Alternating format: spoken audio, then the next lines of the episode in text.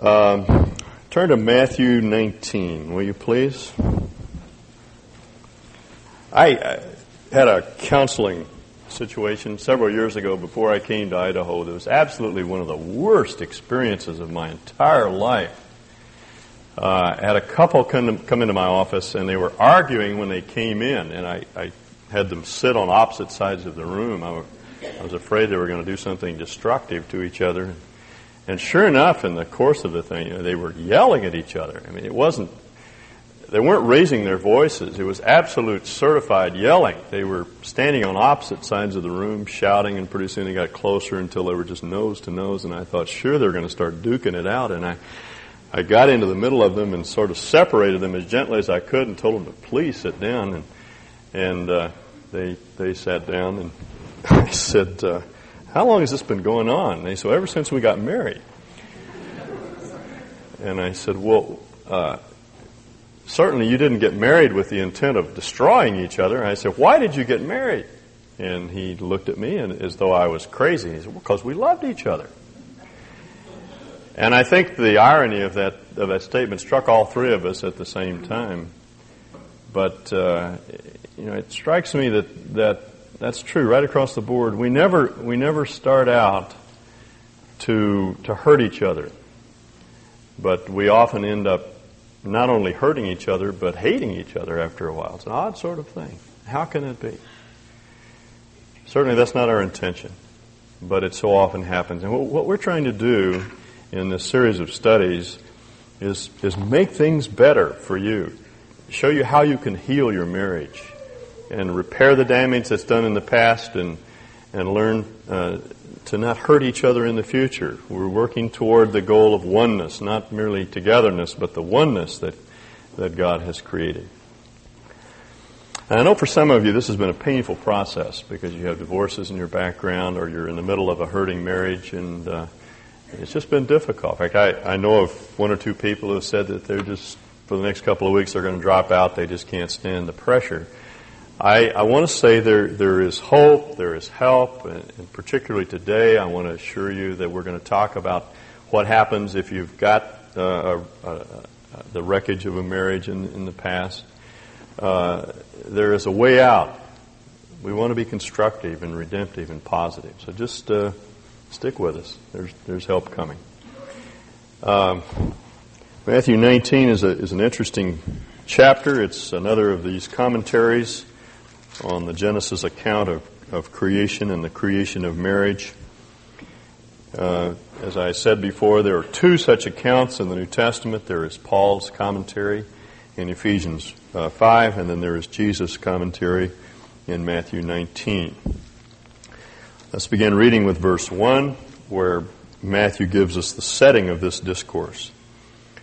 When Jesus had finished saying these things, he left Galilee and went into the region of Judea to the other side of the Jordan. Large crowds followed him, and he healed them there. He was uh, off to the east of the Jordan River uh, in, in, what really was the boondocks of Canaan at that time, Palestine at that time, and away from official uh, Judaism, uh, which was centered in Jerusalem.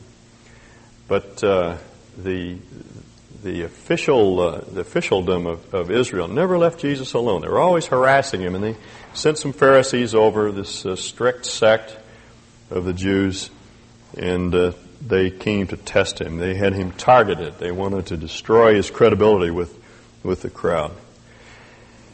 Matthew tells us some Pharisees came to him to test him, and they asked, "Is it lawful for a man to divorce his wife for any and every reason?" That's a good question on the face of it. It's the sort of question we're asking ourselves now as Christians. Is there any cause for divorce and remarriage? Now, there's a basic assumption that underlies this whole discussion, and we have to realize that, otherwise, many of the statements don't make any sense. It was assumed in the ancient world that if you were divorced, you remarried. The, uh, the, the notion of, of remaining single just didn't enter their minds the the idea of, of a single person living in an apartment and working uh, was simply not uh, wasn't feasible, wasn't possible in those days. You had to be married. Even true of prostitutes. Even prostitutes were married. Rarely did you find a single person. So when we talk about the issue of divorce, we're really talking about divorce and remarriage. And their question is: Is it ever uh, is it ever right to secure a divorce and then marry someone else? Now, that's a good question. And it's one that we as Christians have got to think through for ourselves because uh, the, the incident of divorce is so high. I, I was thinking this past week of the five friends that I was closest to in college. Three of them are now divorced, and, and one of them, for a period of time, was separated from his wife. She was living on the West Coast, and he was living on the East Coast. So four out of five of my friends were either divorced or, or separated. Um, and that sort of thing, it's endemic in the church. You find it right across the board. Christian leaders that are leaving their wives. Some that are, that are extremely well known, leaving their wives and, and marrying again. So the question is, is it right from a biblical standpoint? Is it ever justified? Can we do that sort of thing? Now that's the question that they raised. But of course, their their uh, question was barbed. This, they didn't. They weren't really looking for answers. They wanted to put Jesus on the spot. This is the sort of thing that chess players describe as a fork no matter how you move your piece, you're gonna you're gonna move you're gonna lose some piece on the board, and that's what that's what they knew was going to happen to Jesus. Well, let me explain why this is so. Uh, at this time, there were two rival rabbinic schools of, of thinking on divorce. They centered around two rabbis. One was named Shammai, who was a very strict, uh, uh, rigorous. He he would admit to divorce under no uh, there, there's no reason for divorce and remarriage except adultery. He based his teaching on Deuteronomy 24, a passage that we'll look at in a moment. There's a phrase in there uh, in the description of, of the divorce process if a man divorces his wife for uh, some unseemliness. He took that to mean some sexual misbehavior, adultery, basically. And uh, uh, Shammai said that divorce and remarriage, except for the cause of adultery, is invalid. Now, that was one school of thought. There was another school of thought that was much more lax, and it centered around a man by the name of Hillel, who's actually much better known than Shammai. Quite well known. His writings are found in the uh, uh, literature outside of, of, the New Testament. Uh, his teaching was that you could divorce your wife for any cause. He took the phrase unseemly to mean anything that's unwomanly. If she uh, shames you in public, you can divorce her. If she's an incompetent cook, she burns the bagels or whatever, uh, out. And uh, uh he represented a much, uh, much more liberal school of, of thinking. If we can trust Josephus, who was the historian of this time, he tells us that uh, most of the Jews followed Hillel, and that's true to human nature. Most of us don't think through issues; we just take the easiest course and and most Jews at that time uh, accepted Hillel's uh, uh, decision on this matter. And this is what Jesus was confronted with. The, the, Pharisees knew very well that if he, if he made a pronouncement on this issue, he would divide the crowd. He was going to alienate somebody. He was going to lose some people, no matter what he said. That's why Matthew says he came to, uh, they came to test him. Is it lawful from a uh, Jewish standpoint would Moses grant that it's lawful for a man to divorce his wife for any and every reason? Now, Jesus' response is very interesting. His reply is not a reply, actually, it's a question. He just raises another question. The, the Lord's teaching uh, methodology is, is, is just so intriguing to me. He was so cagey. You know, he, he just was so wise and shrewd in the way he approached these things. He would not let them corner him. He, he asks them a question. He turns the thing around and he puts them on the, on the end of the, of the skewer. And he says, All right, let, me, let me ask you something. Haven't you read the Old Testament? That's an odd sort of thing to say to people who were the best read uh, biblical scholars of their day. They added up all the words and letters. And even if, if you read a critical uh, Hebrew text of that day, they have a, a number at the bottom of every page, which is a, kind of like a batch total. It's a listing of all of the uh, uh, the the letters and words, and so they could keep track of everything and not lose any any word or letter in in the scriptures. They were very well read, but Jesus' point is they hadn't really read the scriptures. They hadn't read with understanding. Haven't you read? He said that at the beginning the Creator made them male and female and said, For this reason a man will leave his mother and father, his father and mother, and be united to his wife, and the two will become one flesh. He's, you'll recognize he's quoting the Genesis 2 passage that, uh, that we've been looking at. Uh, you'll notice that the Lord goes back to the authority of the Old Testament. He always did in his controversies. That's where he centered his argument. He believed in the authority of the Scriptures. And that, of course, is the position we have to take. We're not at liberty to challenge Jesus' view of Scripture. He took it very seriously. The words, the letters, the, the whole thing he saw came from God. And as a matter of fact, you'll notice uh, how he puts uh, his argument. The Creator made them male and female, and the Creator said what appears to be Moses' commentary in Genesis 2. For this reason, a man shall leave mother and father and cleave to his wife. In other words, this is God speaking. This isn't Moses alone. Moses' personality is in use, but it's God who's speaking who, through the instrument of Moses. So this is, this is God's word on this subject. And he says two things, basically. God made us male and female. In other words, there's a difference between the sexes. I hope you appreciate that. Uh, if you don't know that, you may have a real problem. There is a difference. And it's a difference that shows up very early in life. I heard a story about two little boys that were discussing their ages, and one little boy says to the other, How old are you? And he says, Well, I don't know. He says, I'm either four or five. First little boy says, Do you like girls? He says, No. He says, You're four.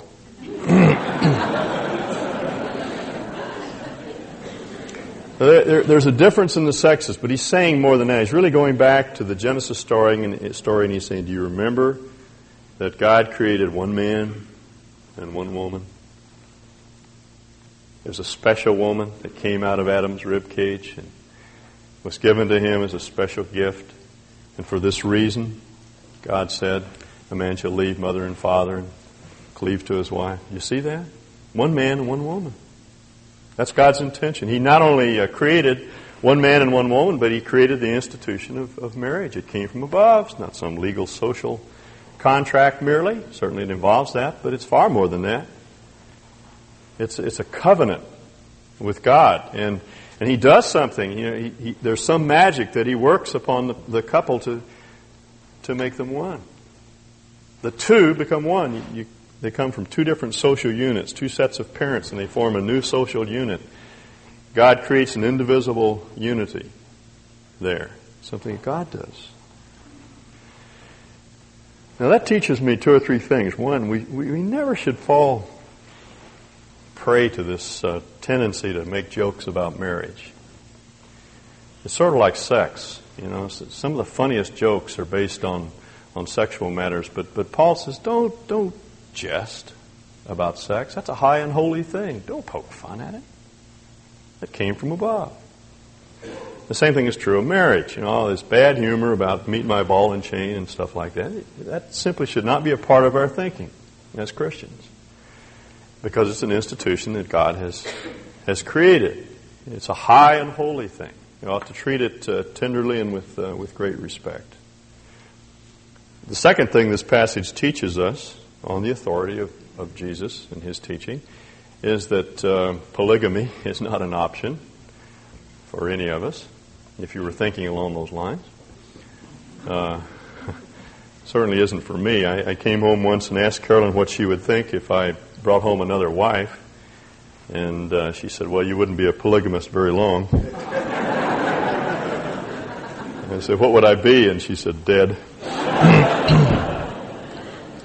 That's not a, that's not a, that's obviously not an option. God did not create Adam and Eve and Alice and Sarah and Sue. He created Adam and Eve, one man and one woman together for life. Now this raises the question of polygamy in the Old Testament, and I don't want to take time to talk about that except to say that this is simply one of those things that uh, God, uh, to, to use Luke's phrase in Acts, winked at for a period of time. There were greater issues at stake.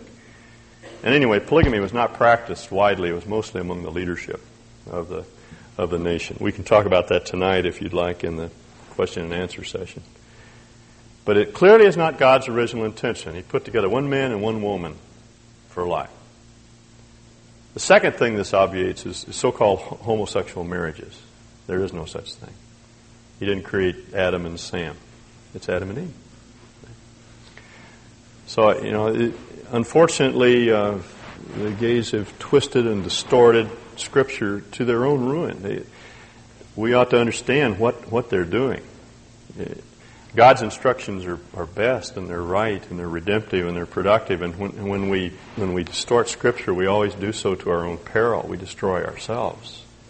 And that's what God is trying to warn, uh, warn us away from, and our Lord here in this passage. What He says is that He created two sexes and He created marriage. And what God has joined together, let man not, not separate. Two people leave. One leaves one set of parents, another another set of parents, and they're joined together into an indivisible unit. And Jesus says, What God has joined together, let man not separate. Now we need to understand what Jesus is saying. This is not a bit of advice that he gives us. This is not good counsel. He's not saying, well, you know, it would be better not to separate. This is a command from our Lord, and we're not at liberty to question it. If, if we accept His Lordship, what Jesus is saying is don't get a divorce. It's a command. It's not an option. It's a command. That's why I believe that it is wrong for Christians to get a divorce. It is always wrong for a Christian to initiate a divorce. It's sin. It's contrary to God's will for us. I don't see any other way to read this read this uh, statement. Therefore, what God has joined together, let man not not separate. The Pharisees were preoccupied with divorce, and, and unfortunately, that's the state of things today in the church. We're discussing, you know, under what conditions is it uh, legitimate to get a divorce. Jesus was preoccupied with staying together, with reconciliation. That's why when, when couples come into my office these days and, and say, I want to talk about divorce, my standard action is not, I'm, I'm not going to talk about divorce. You want to talk about divorce, you go see a lawyer. But we're going to talk about reconciliation. Because I, I just do not believe that it's ever God's will for a Christian to initiate a divorce. You may be the victim of a divorce, 1 Corinthians 7 says that sort of thing it may happen to us. Brian's going to teach on that passage next week. But it's wrong for a Christian to initiate a divorce. Now, there may be reasons to separate for a period of time. I can see no reason why a woman has to endure physical beatings or, or verbal assaults on her. And certainly our children don't need to be subjected to that sort of thing. There may be grounds. I believe there are biblical grounds for separation and even for a legal separation for a period of time, but, but the goal is to get back together again. There's always hope.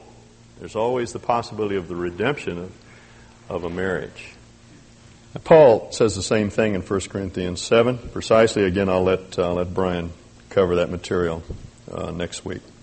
Now, the question then that the Pharisees raise is why then, in verse 7, did Moses command that a man give his wife a certificate of divorce and send her away? Jesus replied, Moses permitted you to divorce your wives because your hearts are hard. You notice what they thought was a command, Jesus said it's not a command at all, it's a concession. They, they had garbled a teaching in the Old Testament that we're going to look at in a moment in Deuteronomy 24. And they believed that Moses commanded divorce. Jesus said, no, he, he didn't command divorce. It's a concession. It's a permission. Why? Because of the hardness of your hearts. But it was not so from the beginning. It wasn't God's intention. Now let's go back to that passage. It's Deuteronomy 24. It's a very short passage. Very instructive.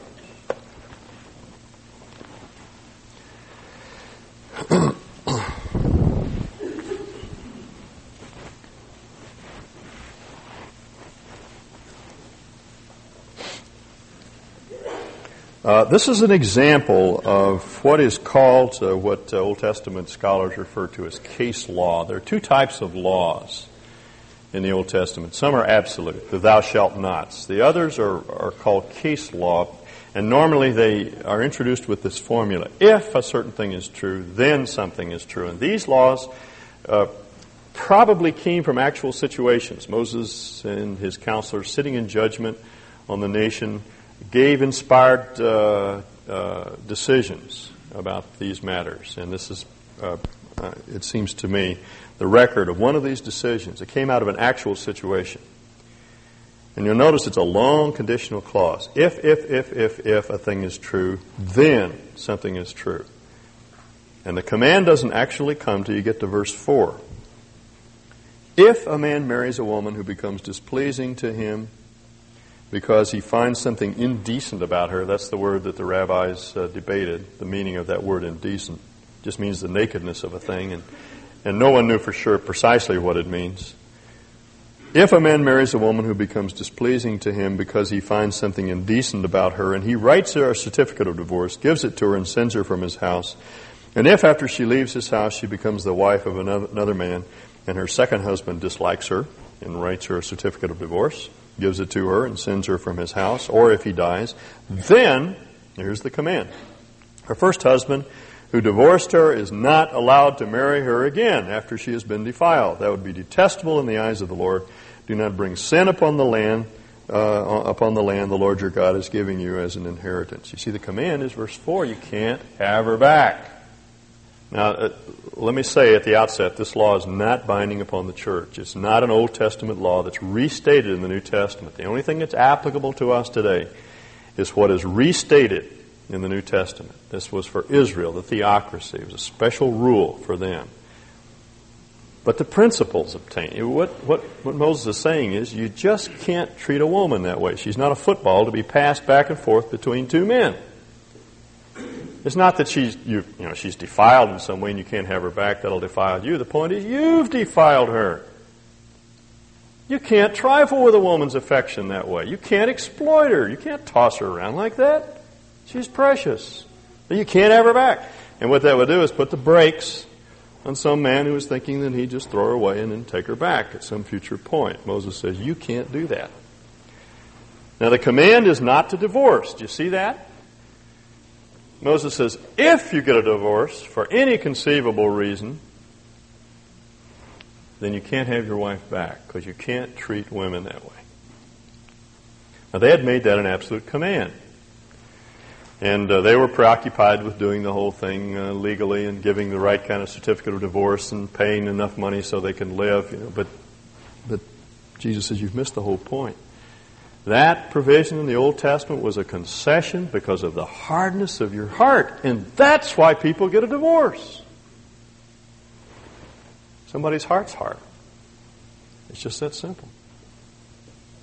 They're not willing to submit to the other person. Remember Ephesians 5, submitting yourselves to one another.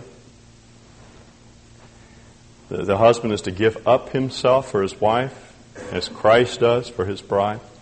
The wife is to give in to the husband and submit to his leadership as we do to our to our Lord. Everyone is subject to, to everyone else. That's the point. Submission is not something that's uh, that's unworthy of us. It's the highest possible call. Our Lord Himself set the way by being subject to the Father and by giving himself up for us.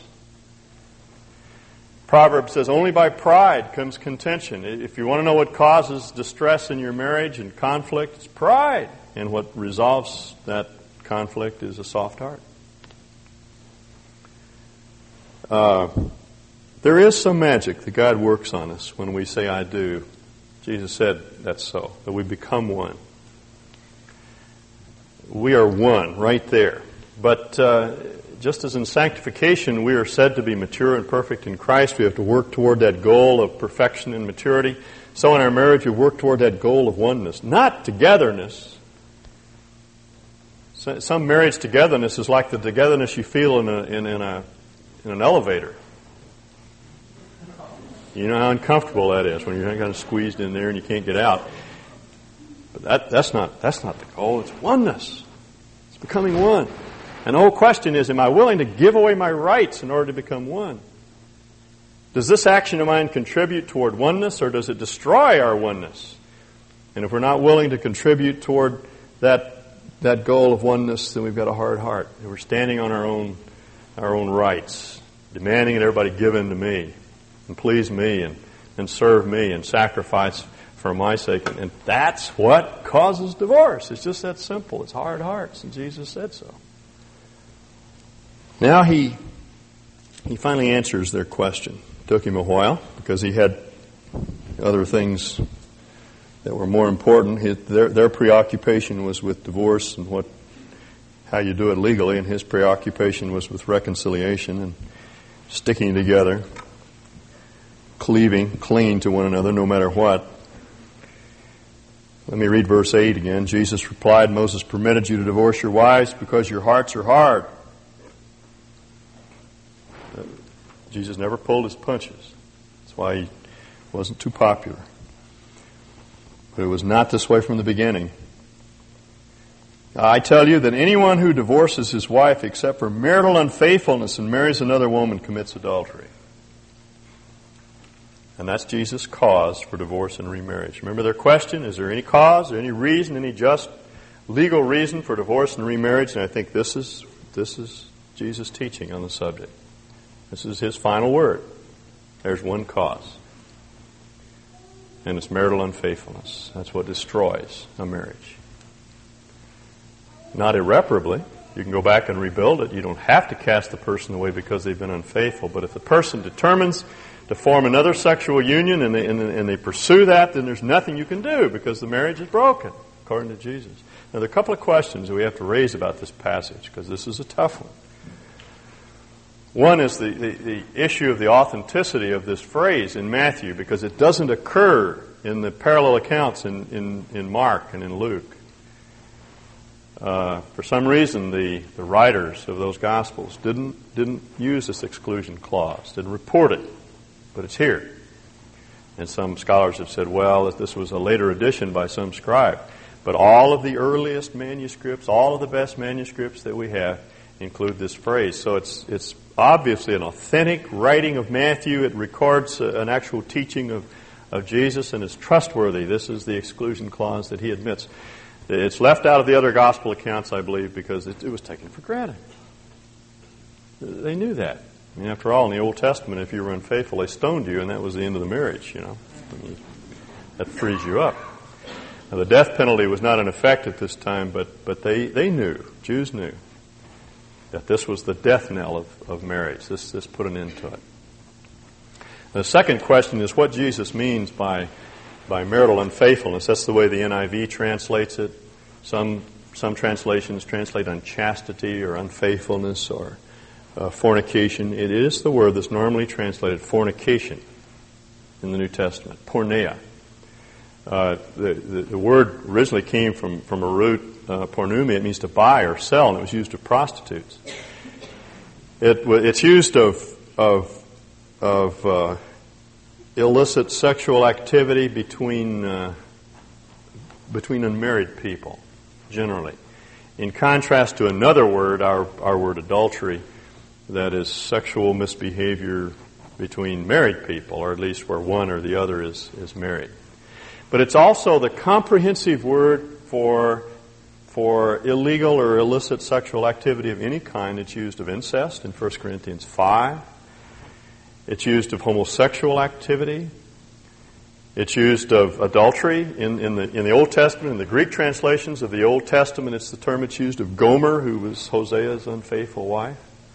So it's the big word for all kinds of, of sex outside of marriage. That, that's that's the context of sex, according to the Bible, is marriage, where one man and one woman are committed together for life. But outside of that, the word pornumi or, or porneia was used. That's the comprehensive word for any sort of sexual unfaithfulness to one's mate. And Jesus says that's it. That's what destroys the marriage. Where that has occurred, where an individual forms a sexual union and then goes off and, and leaves the person, then that that annuls the marriage relationship.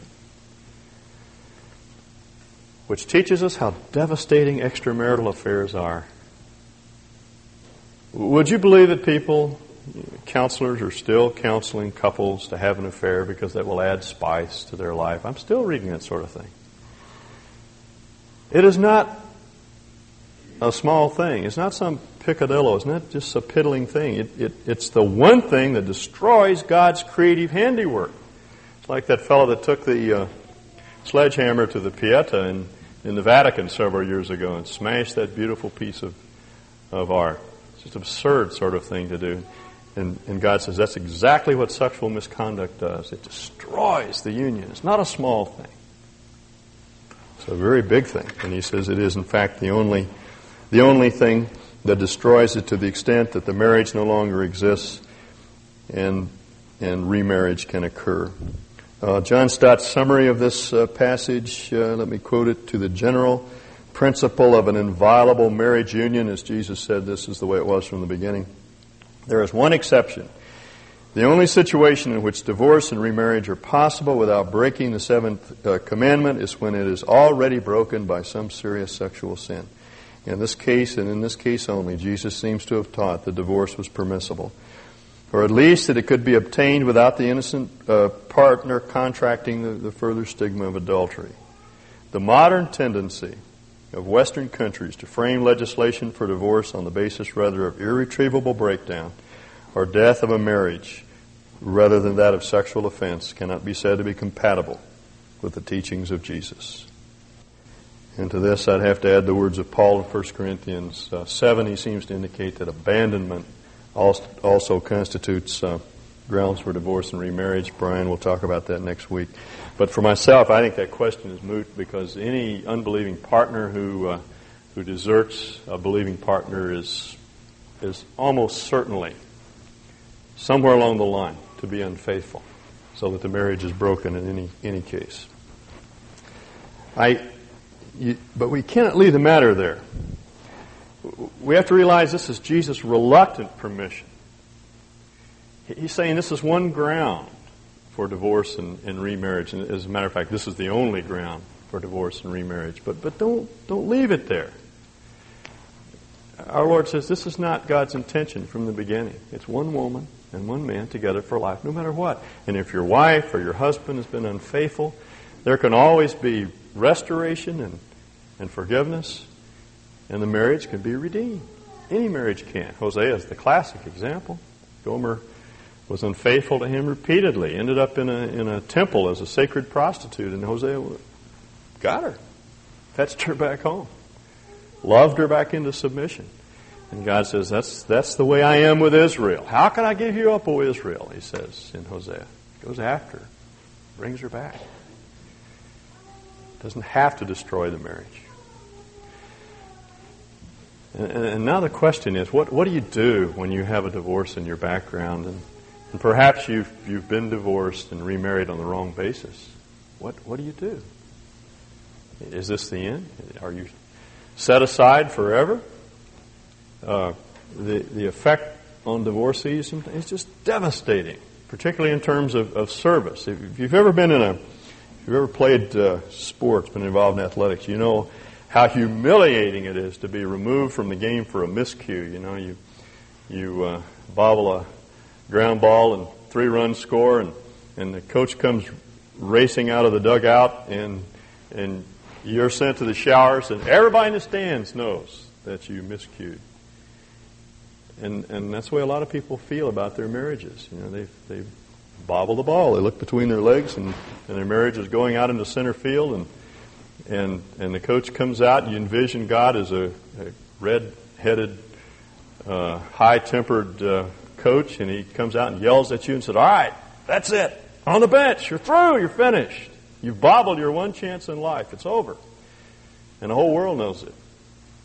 And they stand there and look at you, and, and you, you feel the shame and the humiliation of it, and you just want to die. Want to crawl under a rock someplace and, and die. But God wants you to know there's a way back. Uh, it, it may be that you are now married out of God's will, but God doesn't want you to go back and break up the marriage that you that you currently have and try to restore a relationship with someone who's back there in the past. That's over. It's done. If you're unmarried and your former spouse is unmarried, then I would say the first step is to try to effect a reconciliation. But if you've married again, make this marriage the focus of your attention. Give yourself, uh, become a one, one woman kind of man with the woman that you now have. Love her and protect her. And uh, be the kind of man that, uh, that God wants you to be there or, or the kind of woman. And, and if you are divorced and uh, there is the possibility of remarriage, your, your, your mate has committed adultery and, and the relationship now is broken and there's the possibility of, of remarriage, then, then that may well be God's will for you. There are some, some exceptions, some provisions that God makes, that, again, that Brian will talk about next week. But that may well be God's, God's will. As Paul puts it in 1 Corinthians 7, if you marry, only marry in the Lord. Uh, the, the problem, I think, with so many people that have been divorced is that they are just devastated. And they're so vulnerable to uh, tall, dark, and handsome men and beautiful women that come into their life who may not have the, the spiritual qualifications to give them the kind of marriage that they're looking for but they quickly transfer their affections from the old relationship to the new because they have so many un, unmet needs. If you're going to marry, marry in the Lord. Be sure that it's a godly man who will give you the kind of relationship that, that you're looking for, who can fulfill you as Christ fulfills his, his bride. That's the only way to do it. And the thing that that we need to remember is that what, what sets our own hearts right and what makes it possible for, for God to work in power in our marriages is a real spirit of repentance.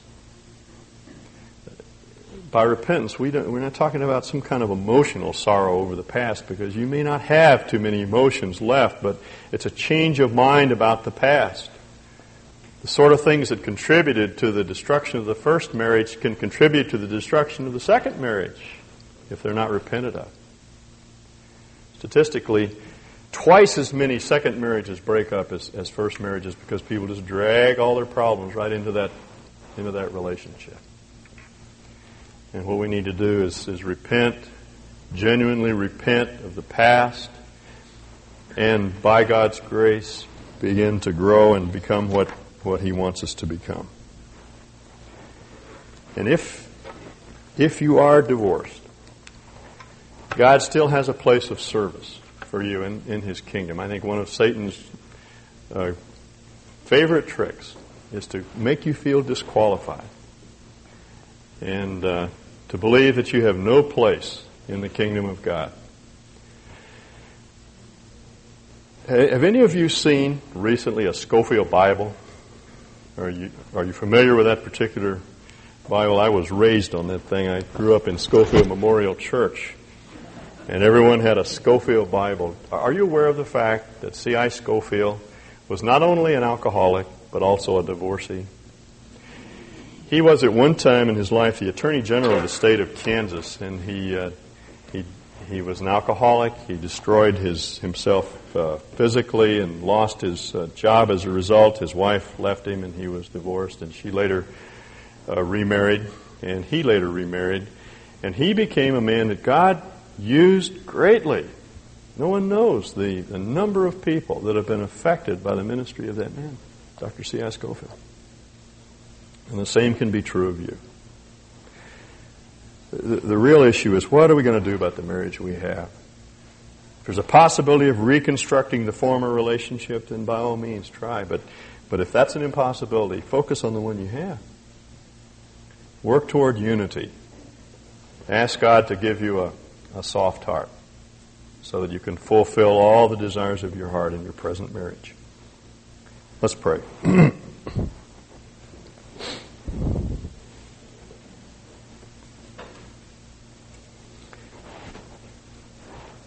Perhaps you would like, in the quietness of your own heart, to make some commitment to, to the Lord regarding your marriage. Perhaps it's the uh, hard decision to, uh, to cut off a relationship that you know is wrong, spiritually unhealthy.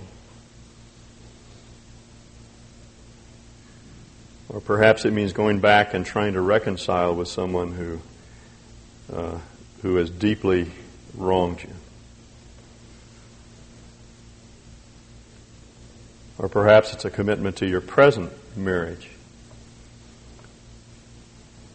to uh, uh, to simply refuse to give up.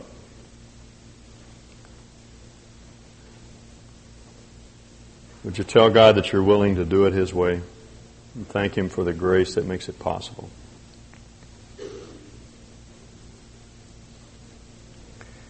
Father, we thank you for giving us what we need for all of life. Thank you for the, the strength and the, the will that comes from you. That you're at work in us, both to will and to do of your good pleasure. And we know that, that what is, is pleasing to you is that is that we that our marriages become an illustration of Christ's love for his bride and our love for our Lord. And we know that that's possible. We thank you that there's hope. That when, when everything else has faded, there is still faith and hope and love. That these remain. We, believe you. We trust you to that end. And we thank you in Jesus' name. Amen.